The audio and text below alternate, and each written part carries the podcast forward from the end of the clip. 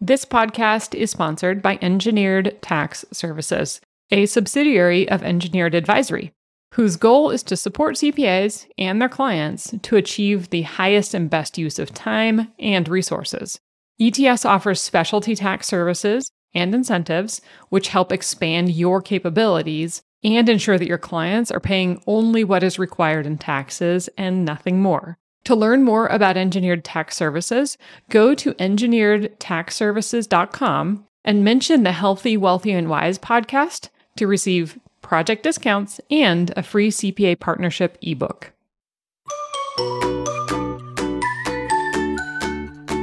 Hi, everyone. This is Heidi Henderson, and you are listening to the Healthy, Wealthy, and Wise podcast for accountants.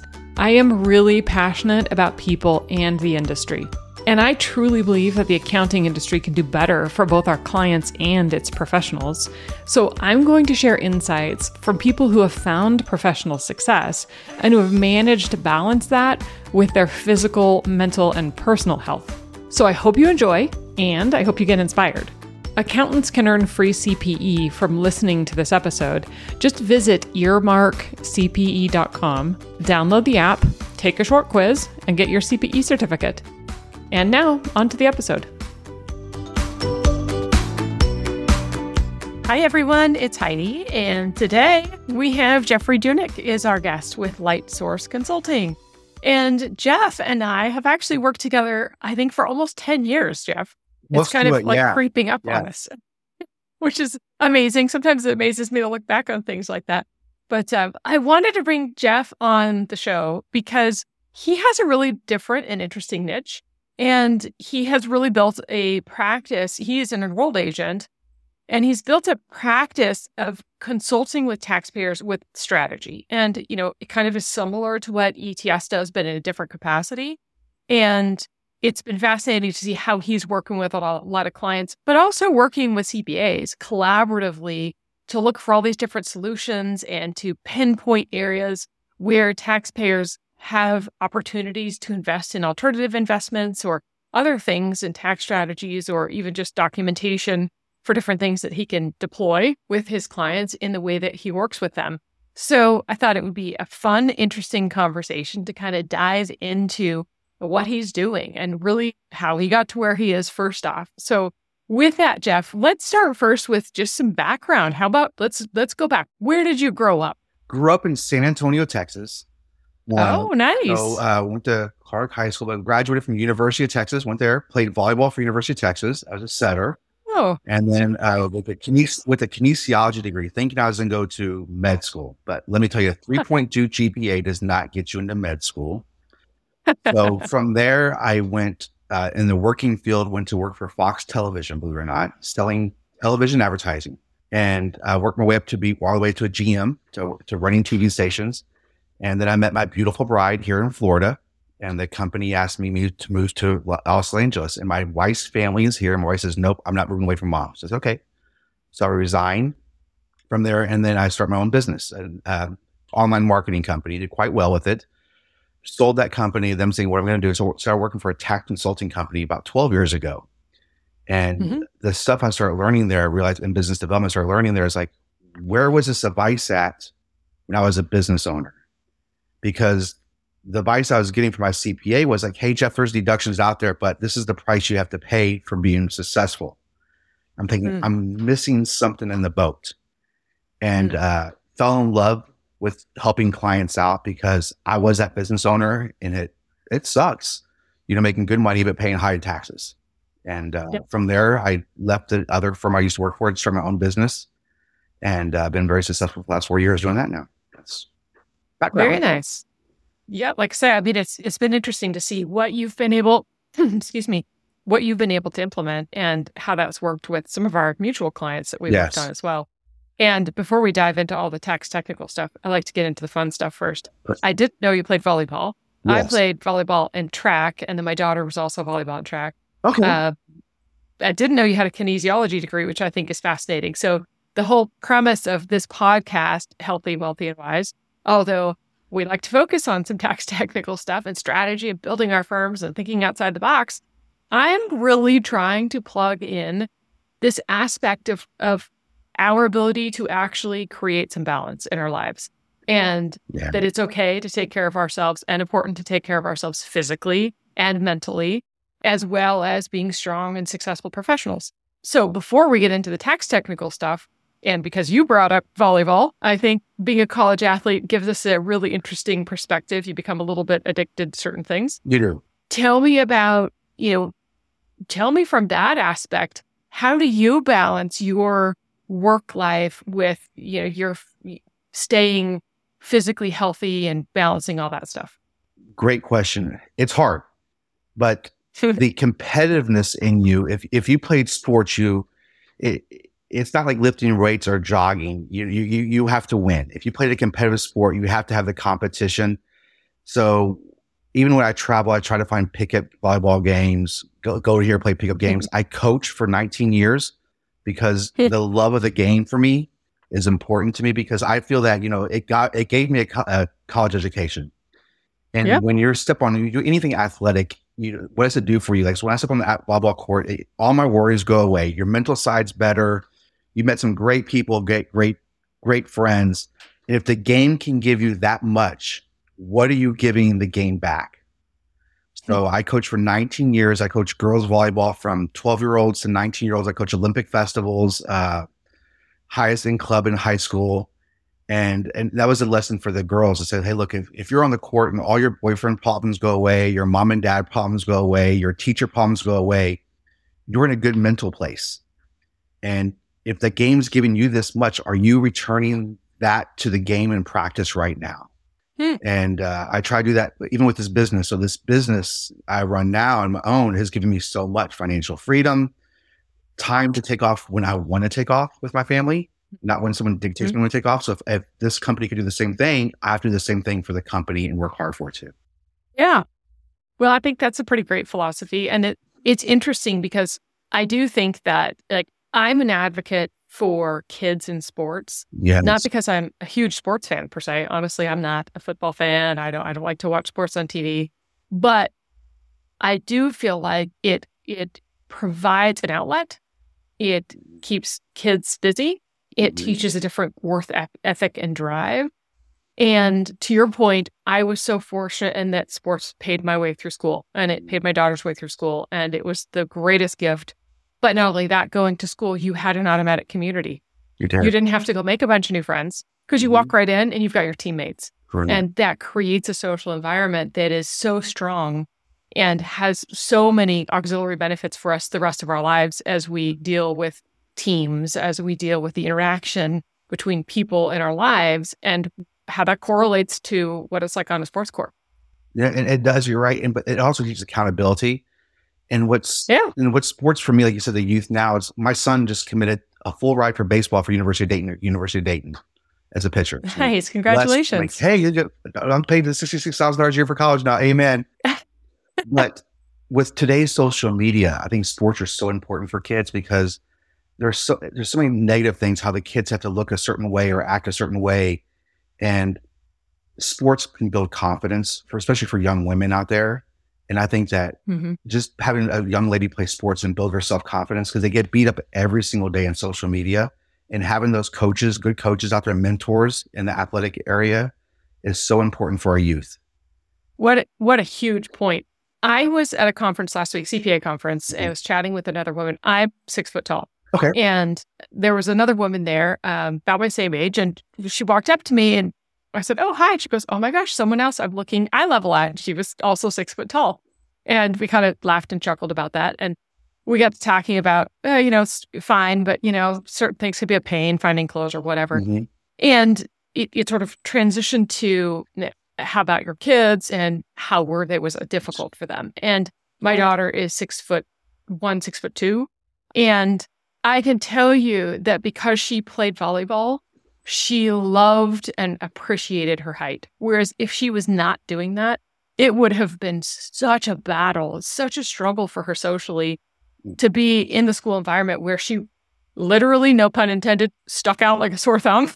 My- yeah, because you mm. know be, because of that. And so yeah that that sort of fitting in and getting that confidence mm-hmm. and finding that confidence with who they are, Who they for their skills and strengths is, I think, such a gift that uh, athletics can provide. Yeah, I totally agree. It is, you know, you hate to say that, but women in girl sports, they're already told that, oh, you can't do this because you're a girl. hmm You know, boys can do this and girls can do that. But you tell these young ladies, no, you can, only thing holding you back is your mind, your mental Mhm. state. You can do anything you want to if you just focus on it and work hard on Yep. it.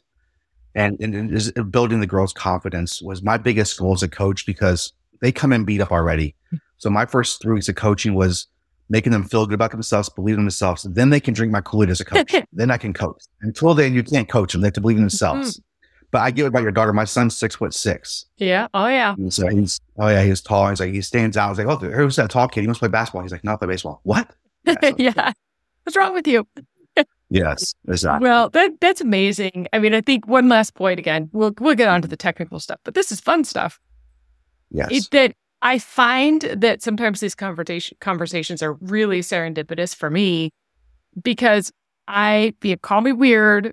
There's something to when I'll, I'll have a thought or be thinking about, hmm, I should do a podcast on this or something resonates with me. And all of a sudden it just kind of happens. And that's what's happening right at this moment because what I was thinking about just yesterday is I was, I was out, I was out doing something. Oh, I was, I was actually, I ride horses. So I was out working one of my horses and it was a really, it was a hard day and I was like physically exhausted and it kicked my butt for some reason. Like I was like, oh my gosh, I am breathing so hard, sweating and, uh, you know, it's cold outside. And, and I thought to myself, we have to remind people that exercise and being healthy doesn't have to be you have to go to the gym and get on the treadmill for an hour and you have to go lift these weights and do these exercises. That if you can find something you're passionate about, something you Mhm. just enjoy doing and it's playful, that that can literally be the best form of exercise. And I hone into that because then the, you said when I'm traveling, I go see if I can get into a pickup game or play volleyball somewhere. Mm-hmm. And that absolutely resonated because I was literally just thinking about that yesterday. 'Cause that's my that's my exercise. It's not running. It's I'm a guy on the court. I'm competitive a person, Yeah. and you know, like people tell you, so Jeff, I love being on your team, but I hate playing against you. Okay, that's good. Yeah. Okay, perfect. So have you Yeah. done that ever since college? You've just kind of managed to kind of stick with that and, and I have. If I can't play volleyball, I find a pick a basketball game. nice. It's it's it's that it's that I guess that adrenaline you get from winning and competing. Yeah. That if you're an athlete, you're you know it, it's so hard to find how how can you compete because that that that urge to compete and to win will always be there. So I have to focus that with my business hmm and and then and travel and find that time because if you don't find it, you just got this built up energy. You just don't feel healthy. So you you have to get that escape somehow. Yeah, ab- absolutely. 100%. I think, especially when you travel, I totally agree. I had Darcy Casey on. She was a guest, and she was saying that she makes it a point in every city to go do hot yoga in the morning, no matter time zone difference, no matter how difficult it is to get up. And you know, just just to move literally changes everything with uh, with traveling as well. So I couldn't agree more. So if that's any motivation for anybody, you don't have to go to the gym. Go do something you love. Go find a game. Yeah, the Yeah. biggest thing right now, I, I think it's hilarious. My kid, my daughter got really into this, and now apparently it's a thing. Go play pickleball. it's becoming South Florida. That's all it is. It- but but, it, but it's great though because you think about how many sports can 65, 70 year old people play, you Yeah. know, the elderly play, and they can get out and play pickleball, and it's it's great. Yeah, and it's social. So yeah, so go Yes. play. Don't feel like you have to work out. You know, find something you enjoy. Start a game and have a great time. So uh, anyway, that was a fun little tangent. I'm happy we kind of went down that path because I felt like again it was serendipitous. But with that said, let's shift gears now. Tell us about some of the things that you are doing with how you're working with clients. So what I do is really I, I focus on two areas, right? I, I fo- first I focus on the common tax savings that every single CPA knows that they can do. But the problem with it is that we as business owners don't have time to use deductions the proper way. When I talk, when I say that, it's really the documentation side behind it. And so CPAs don't want to advise a client, says, by the way, hire your kids, but there has to be proper steps to do it because if they do it wrong and don't have the documentation, and then they get audited, now they're in trouble Mm-hmm. you know so what i do is really focus on looking at clients who are business owners anywhere in income from a hundred thousand out clients to make $10 million a year And the very first step I do is look at what are your personal expenses? And I go over those personal expenses with them and try to convert a lot of those I can to true business expenses because they really are with just a couple of change of habits and the proper documentation behind it. And then from those tax savings, I look about where you at for retirement because at the end of the day, as people don't realize, IRA accounts are great, 401k or the qualified plans are great, but they're taxable later on. And so I tell people all the time, I says, let me ask you a question. If I give you a loan, Heidi, this is, I'm going to give you a loan for 35 years from now, but I'm not going to tell you what the interest rate is going to be. and you pay the interest at the end of the loan, the term. Is that a good loan? Terrible. Whoa. That's what qualified plans are. Because yeah. we don't know what the taxes are going to be 30 years from when we retire, mm-hmm. 20 years from now. And so qualified plans have, have their place, but there's other alternatives out there that are tax free benefits for retirement. Because you have to have all those buckets taxable bucket, tax free bucket, and the uh, tax postponed bucket but trying to convert a lot of that income to tax free bucket when they retire is the second part I do my I do.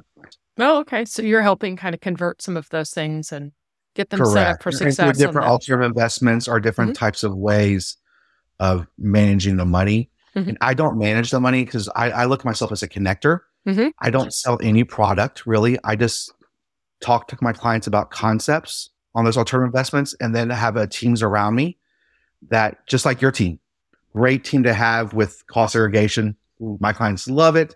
So I just connect those pieces to my clients because at the end of the day, I want to be more of a consultant to them. Yeah. And not sell a product to them.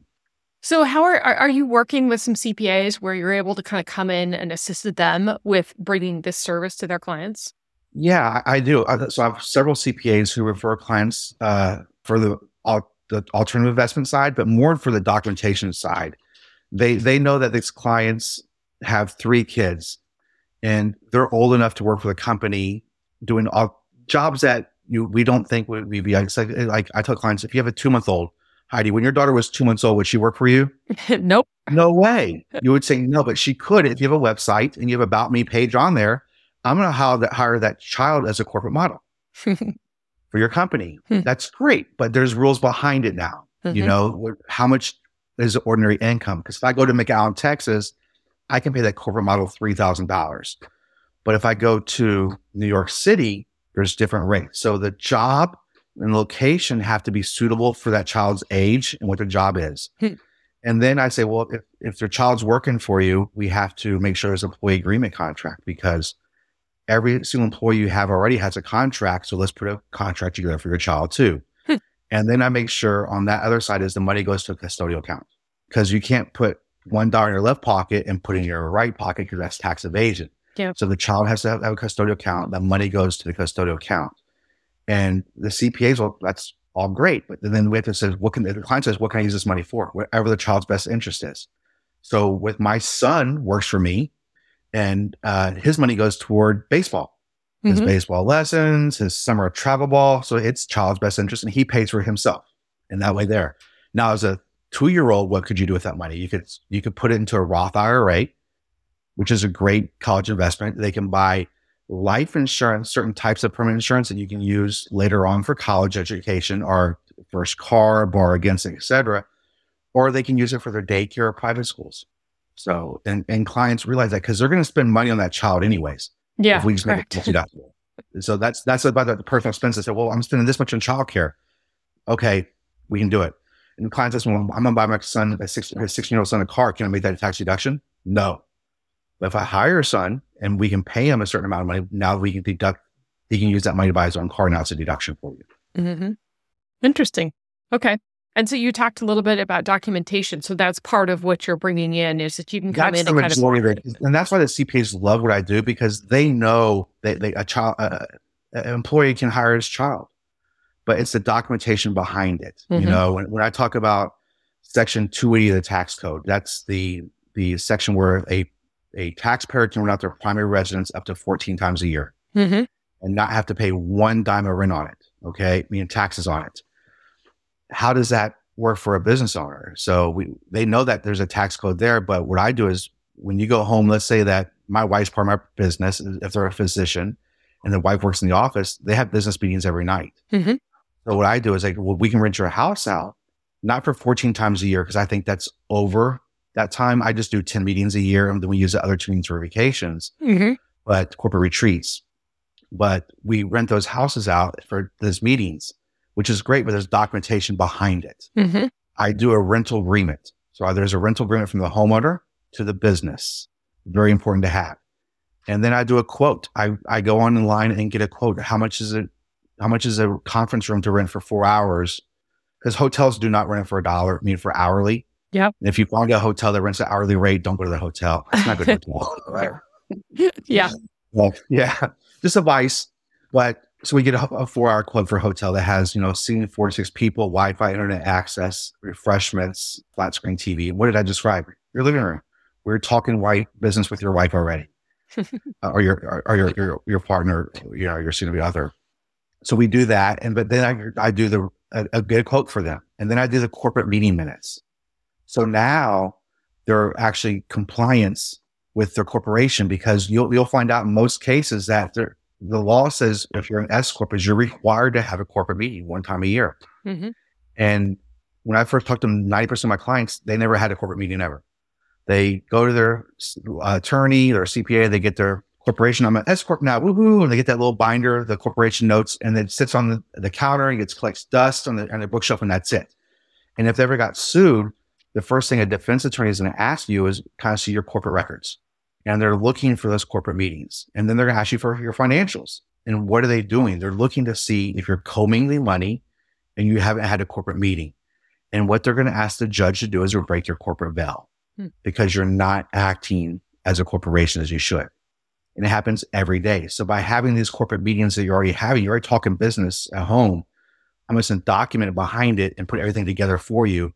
Now you get the tax deduction. And now, but more importantly, you're in compliance of what you're supposed to be doing with the S Corp already.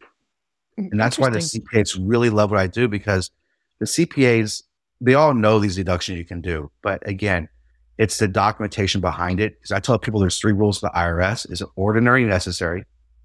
Is it documented? Right? And is it in the in the code?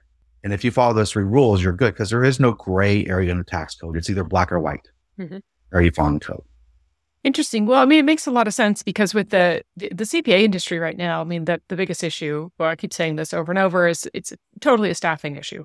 And so, Yes. so many of our clients, taxpayer clients, are looking Mhm. for advice. They're looking for consulting. They want assistance, but their CPAs just don't have the time to sit down and have these conversations.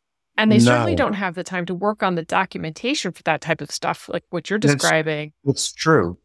And it's not their job. When Yeah. they hire their CPA, their, their job is to file their taxes Mhm. with all the information they gave them. Yeah. And so I tell my clients, say, look, this is not your CPA's fault that they're not doing this. Yeah. It's not their job. So the life of a CPA is crazy from January until March 15th, until April 15th. They're not doing tax returns. They're doing extensions. Mm-hmm. And then from April all the way to August, they're filing their Medicare if they're a physician. If they're in Texas, they change as Texas franchise tax. And then they're working on the extensions until October. So they have, and now from October 15th until December, they're going to take some time off because they've been working long hours. And so they really have two to three weeks to meet with average CPA has 250 clients. There's no way. And it's, it's not their job. And, Mhm. and that's why CPAs love what I'm doing is because I'm filling that gap and helping their clients out and adding value service to the CPAs what I'm doing for there. Nice. Yeah, I, I could see that with the documentation. You know, one area that I was kind of interested in talking with you about, diving into a little bit, is in regards to conservation easements. And, Yes. you know, this is in no way, I'll preface this, we're not promoting conservation easements, but I think it's interesting to first off, just to understand high level, what is a conservation easement? Because there's still some groups that really don't understand it. Um, and then after we kind of define that, then you know, let's let's walk down that road a little bit and talk about Okay. where things are at with that right now. Yeah. So, so an easement is actually just a deed that's put on a piece of property that says you can never ever develop that property in perpetuity of the land. So for the life of the land, it just can never be developed. But back in the 70s, Congress put a provision in the tax code that says if a landowner or landowners place a conservation easement deed on a piece of property, they get the difference between what the value of the land is that day compared to its highest economic value. So let's say, and I tell, I break it down very simple. If in Florida, an average lot costs $50,000 to build a house on, just to buy an average lot. And now we're going to build a house on that lot. So if you buy the lot and you build a house on it, it's easily worth $300,000 to sell just a basic house in Florida. So let's say you have that lot and you're never going to build on it. So it's $50,000 minus the, the, the, house value is 300,000. That owner would get a $250,000 deduction by never building on the lot. And why did the governments put that incentive back in there? Because if you remember back in the 70s and 80s, our country is growing, but we're really cutting into our wetlands, our farmlands, and our scenic areas. So the government just couldn't keep buying with the budgets back then uh, land up to conserve. So they said, you know, let's incentivize the private landowners to do this to conserve the land because we don't have the budget to buy the property and then manage that property on that side. Mm-hmm. So it's, it's, just a deed that's put on a piece of property. And we've seen it. If you have a lot of city subdivisions, it says there's houses that, and behind their house, there's easements that never be developed. And th- those are easements because you give the owner the, the excuse me, the, the property developer got tax breaks for doing that. Yeah, well, we've seen that in uh, residential developments where yes. there's areas where they require a certain amount of open space so that they're they're mm-hmm. maintaining that kind of open space feel, especially in Utah and Latin Mountain and resort communities. They've done a really good job with that. But another conservation easement, I think, you know, that everybody knows is Central Park. You know, Central Park in New York is largest. Is probably the largest conservation easement in the metropolitan area. Which, correct? Yes. Yeah, which has made sure that we have retained and kept land like that for public use that is kept natural and we have the ability to you know so every single ounce of land doesn't get developed into a skyscraper. Um, so so there certainly is a place for it. Now it kind of comes into play how it has been used from a syndication type sense where we've seen some investors investing into conservation easements for the sake of the tax benefits associated with that yeah so back 15 years ago certain groups of promoters said, Hey, look, you know, because the, the, average person who's making $500 million can't just go out and buy land every single year to get this great tax incentive. But not just a tax incentive, you're really preserving the, the environment, which is a huge, huge thing too. And so they said, you know what, let's put a group of investors together to buy a large piece of property. Let's conserve that piece of property, so never develop it, and then they're going to tax break. So they've been doing this for over 15 years. And uh, we really never had a problem until it got really popular. And anything that gets popular, there's always bad players that come into the game. Hmm. And the bad players take advantage of the situation, the highest and best use of the land. And yeah. that's where the valuations come in play with the uh, IRS is not very happy about. Mm-hmm. And I yeah. can explain more if you like. Yeah. Yeah. So dive into that a little bit about you know, I think it'd be helpful for our listeners to explain a little bit about how the how the calculation kind of works in terms yeah, of why someone so would go into like a syndicated type conservation easement deal. Perfect. Yeah. So uh, why would you do it? You know, first of all, so you know, we buy land, it's a valuation for the highest and best use. So if you invest in a piece of property, let's say it's worth a hundred thousand dollars, but we know if we build that piece of property and build it out, we get a, a four hundred fifty thousand dollar deduction on it. So now that client gets for every dollar he invests, he's going to get a charitable contribution on that investment. So for every dollar he invests, he gets a $4.50 charitable contribution on his tax return. It's imagine like given to the Red Cross, but it's a super, I, I, I tell it, it's a, it's a tax deduction put on steroids. Mm-hmm. And so that's where it, people took advantage of it because you see deductions eight to one, nine to one, this wow. over evaluated. Mm-hmm tax deductions on it. But wow. it's a great tax incentive if it's done right and mm-hmm. tax planning done mm-hmm. right for the client. But it has to be done right with the yeah. right sponsorships and programs out there. Yeah. Because they will be challenged by the IRS. Yeah. Yeah. So it does require, it's a listed transaction. So conservation easements require certain forms that are then filed reporting that you have made an investment into a partnership that's a listed transaction. So from there, you know, we've certainly seen a lot of legislative discussion about conservation easement and, and changes in tax law wanting to first off retroactively take these away or hamper the potential benefit. So, uh, you know, it's, I think the conversation is timely because there was actually a change just recently passed, I think, in Biden's bill that was passed in December. Dive into that a little bit about, you know, where, where we're at now. I'm going to start from the beginning from tax law to where it's at now. Okay. okay so perfect. there was no issues about it, about But in 2016, they made this a listed transaction. And when they made a listed transaction, transactions, they said, and first of all, the CPAs were wondering why is this a listed transaction? Because it's the most reportable item on your tax return already. It's because it's a non-cash charitable contribution over $500. So we have to put appraisal to it, where everything else is. So the IRS already knew you're doing it. So they made a listed transaction to really find out who the sponsors were mm. and hmm. how much the sponsors were being paid for it and the commissions on it, et cetera, because there's some bad players. Mm. Uh, 2017, this bill that you mentioned was trying to be put in place, the Fair Act of Conservation Easement Bill. And uh, it never got any gains because who invests in this? The sinners do. I mean, there's lots of sinners that do this investment. And so mm. it just never gained anywhere. But in 2020, they tried to pass it again and made it retroactive for 2021. Uh, it went nowhere because you can't make a tax law and say, oh, by the way, if you invested this in 2016, since it was become a listed transaction, we're going to have to go back and make this a new law. And that new law says if you invest in a conservation easement, you get a it's a 2.5 deduction. So for every dollar you invest, you get a $2.50 deduction. And where did that $2.50 come for deduction come from? Because again, it was this bill was trying to be passed during the Obama administration. So during the Obama administration, the highest tax rate was 39.6.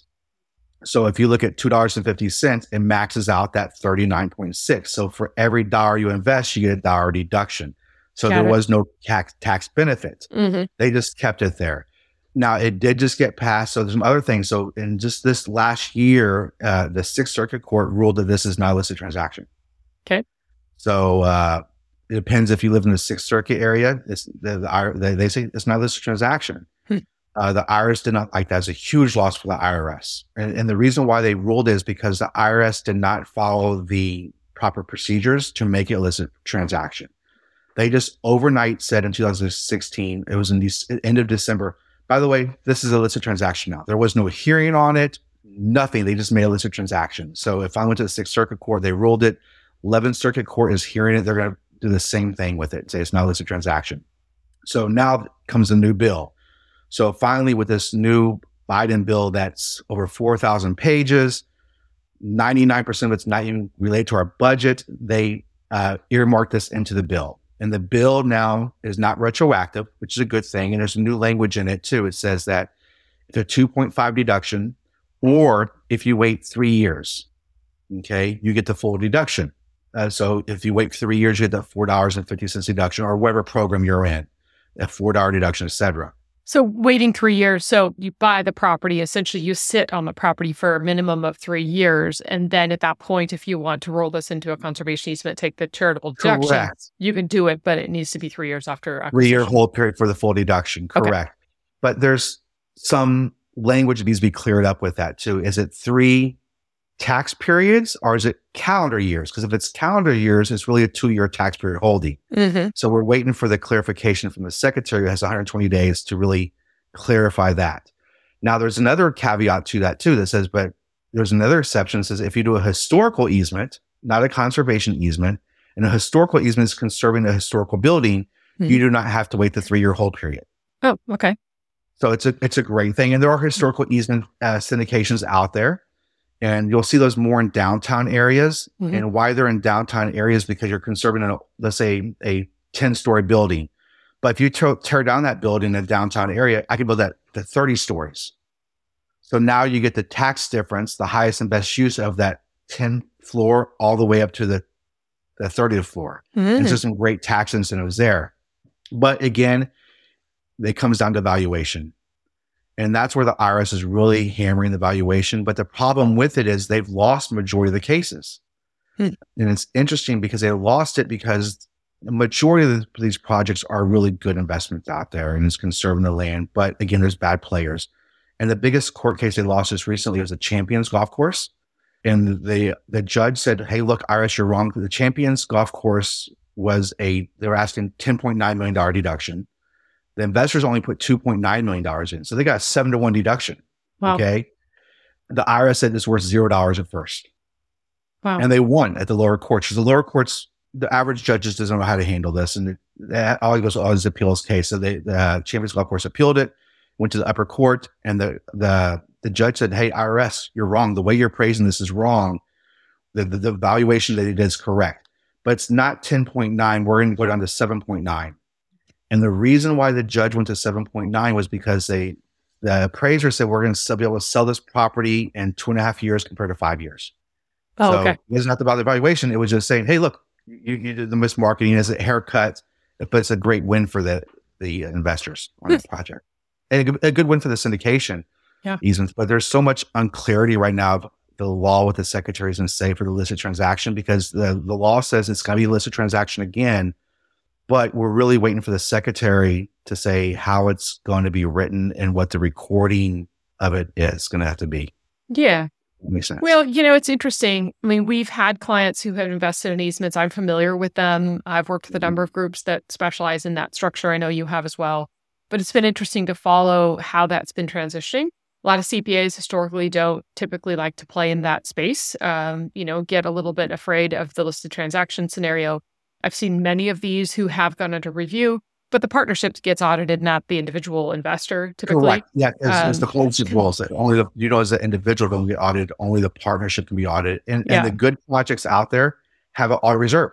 Yeah, there's a reserve for the legal fees and for audit, and then you know the other the other point I think that's worth making is there are certainly it, it you know it's with all things. I, I honestly looking at what makes sense, looking at common sense, what is reasonable, and then making sure the documentation is appropriate.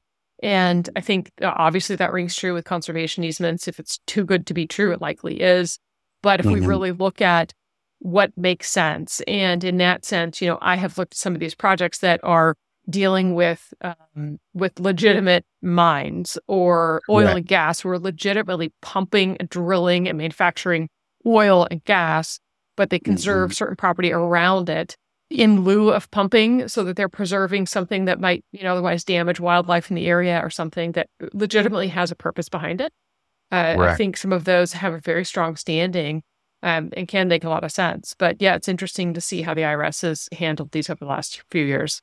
And and, and I, I tell my clients that if you're if this is a high risk investment because it really is an investment and it has a tax benefit, but if it's done with the right company and the audit reserve is taking some of the risk out, you know, Yeah. with it because IRS is going to challenge every single one, but you personally don't get audited. The partnership does. But Yeah. I, I tell my clients is look if I can if you're going to save if you invest hundred thousand dollars and your net gonna, your net savings is seventy five thousand, so you total saved one hundred seventy five thousand.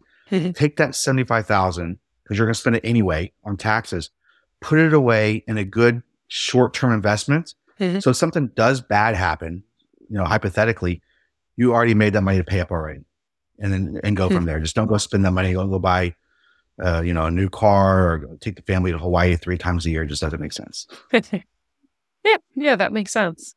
So, you know, what other kind of alternative strategies have you worked specifically with or you feel like are good options? So, you know, I, uh, several of options. We look we look at natural gas Hmm. as a great alternative investment. For there's some clients out there just just don't like the easements, but they want a tax deduction to help them save money. Natural gas is a great investment, and the reason why is first of all, for you get a deduction for right off the bat. So for every dollar you invest, you get about an 85 cents dollar deduction, which is great. So it's not just a deduction, but it's a great investment. Mhm. And there's lots of natural gas companies out there. So there's three or four I look at with my clients, make sure the ones I like pay off usually within a year. Mhm. And with natural gas being where it's at right now with Ukraine and Europe and natural gas shortages, my clients are getting their, their full return. They invested 100000 within 13 months, they've got their money back and they're getting these huge monthly checks Wow. natural gas. Because what happens in natural gas, is they, they say it takes about between $3.90 to $4 to make a profit. Hmm. And they're selling it for seven, eight dollars now. It's just Interesting. great. Now, this investment's a long-term investment.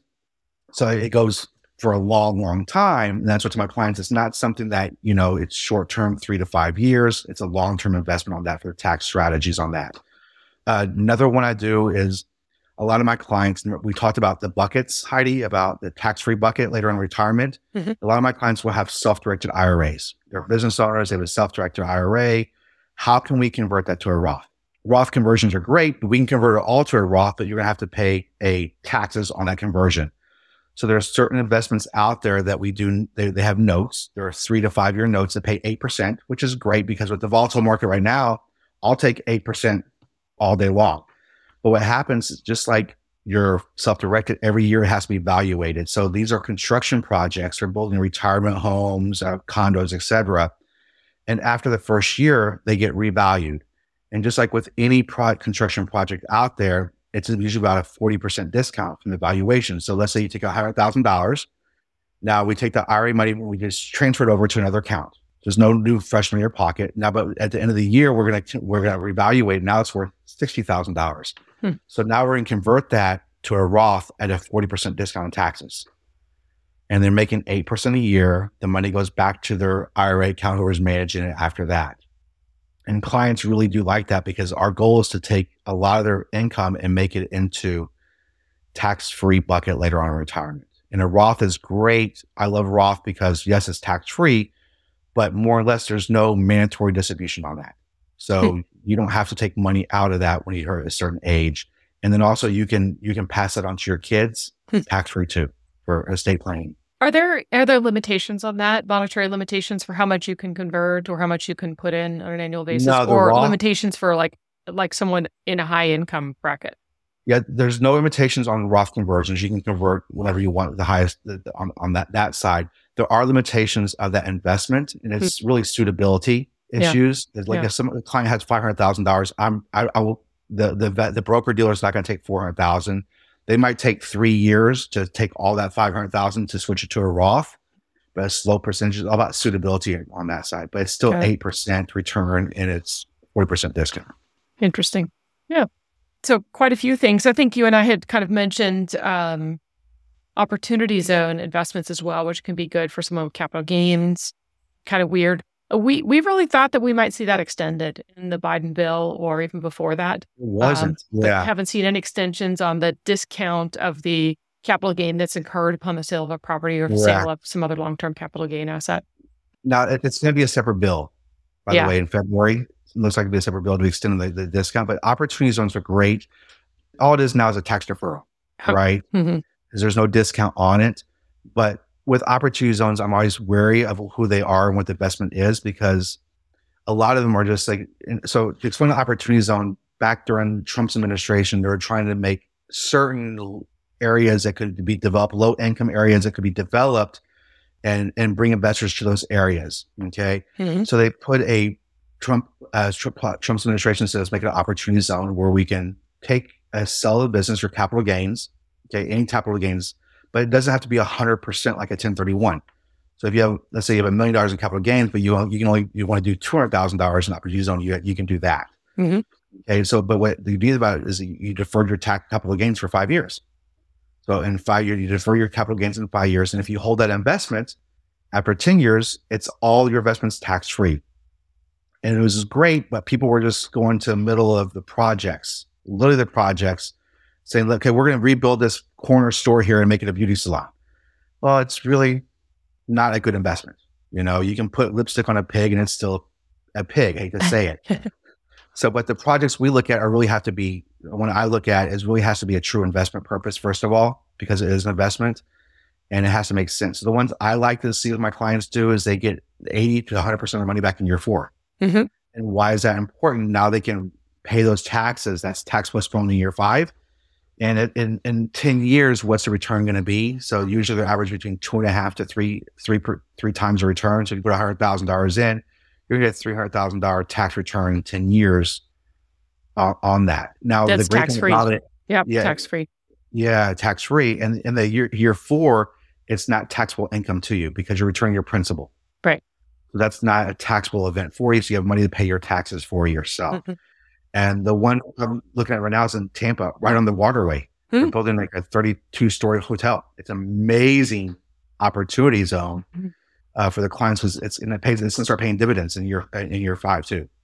The Very nice. So, yeah, I agree. I like. You know, this this is one that uh, when it first came out, I think that the original thought was this was huge. This was a massive opportunity. We mm-hmm. saw a mm-hmm. lot of investors, developers, and sponsors go out and start to buy up land and plan to do these huge opportunity zone projects. But it was a situation where, you know, to your point, we de- we don't want the, the tail to wag the dog. So we have to be Correct. aware that we're not making choices because of the tax implications. That ultimately, we're looking at making wise financial investments. So, Correct. to your point, having these deals properly vetted, having someone who understands how to vet those projects and make sure the project's legitimate, that the sponsors are legitimate, and understanding the ins and outs of how that project works from your original investment through that long term hold period, uh, they are tremendous it was interesting too because I don't think there was near the amount of long term capital available as was expected when this bill passed. Because again, to qualify for the investment, you have to go in with capital gains funds. Correct. You can't just decide, hey, this looks like a good investment. I'm just going to go, I've got some cash sitting in account. I'm just going to go buy into this deal. It's really yeah. fascinating because you can only buy into the deal with capital gains money. Believe it or not, the client, the ones I recommend, you can actually, you don't have to have capital gains. You can invest into it because it's actually a real investment. Oh, nice. So it has great mm-hmm. because you know, three times X return is not bad. If I get my principal back in four years, yeah, and I'm gonna get three X in ten years, mm-hmm. it's a great investment. I'm gonna, have to, I'm gonna have to pay taxes on that ten years because I didn't, I don't have any capital gains to write off mm-hmm. on that that side of it, but still a good investment. Yeah, perfect. That, yeah. Yeah. yeah. That's but you're right. Worlds, yeah. the worst advice is to buy something for tax benefits. Yeah, exactly. Well, I always got to weigh that. We see that. We see that a lot with depreciation too, with bonus depreciation and looking at cost segregation.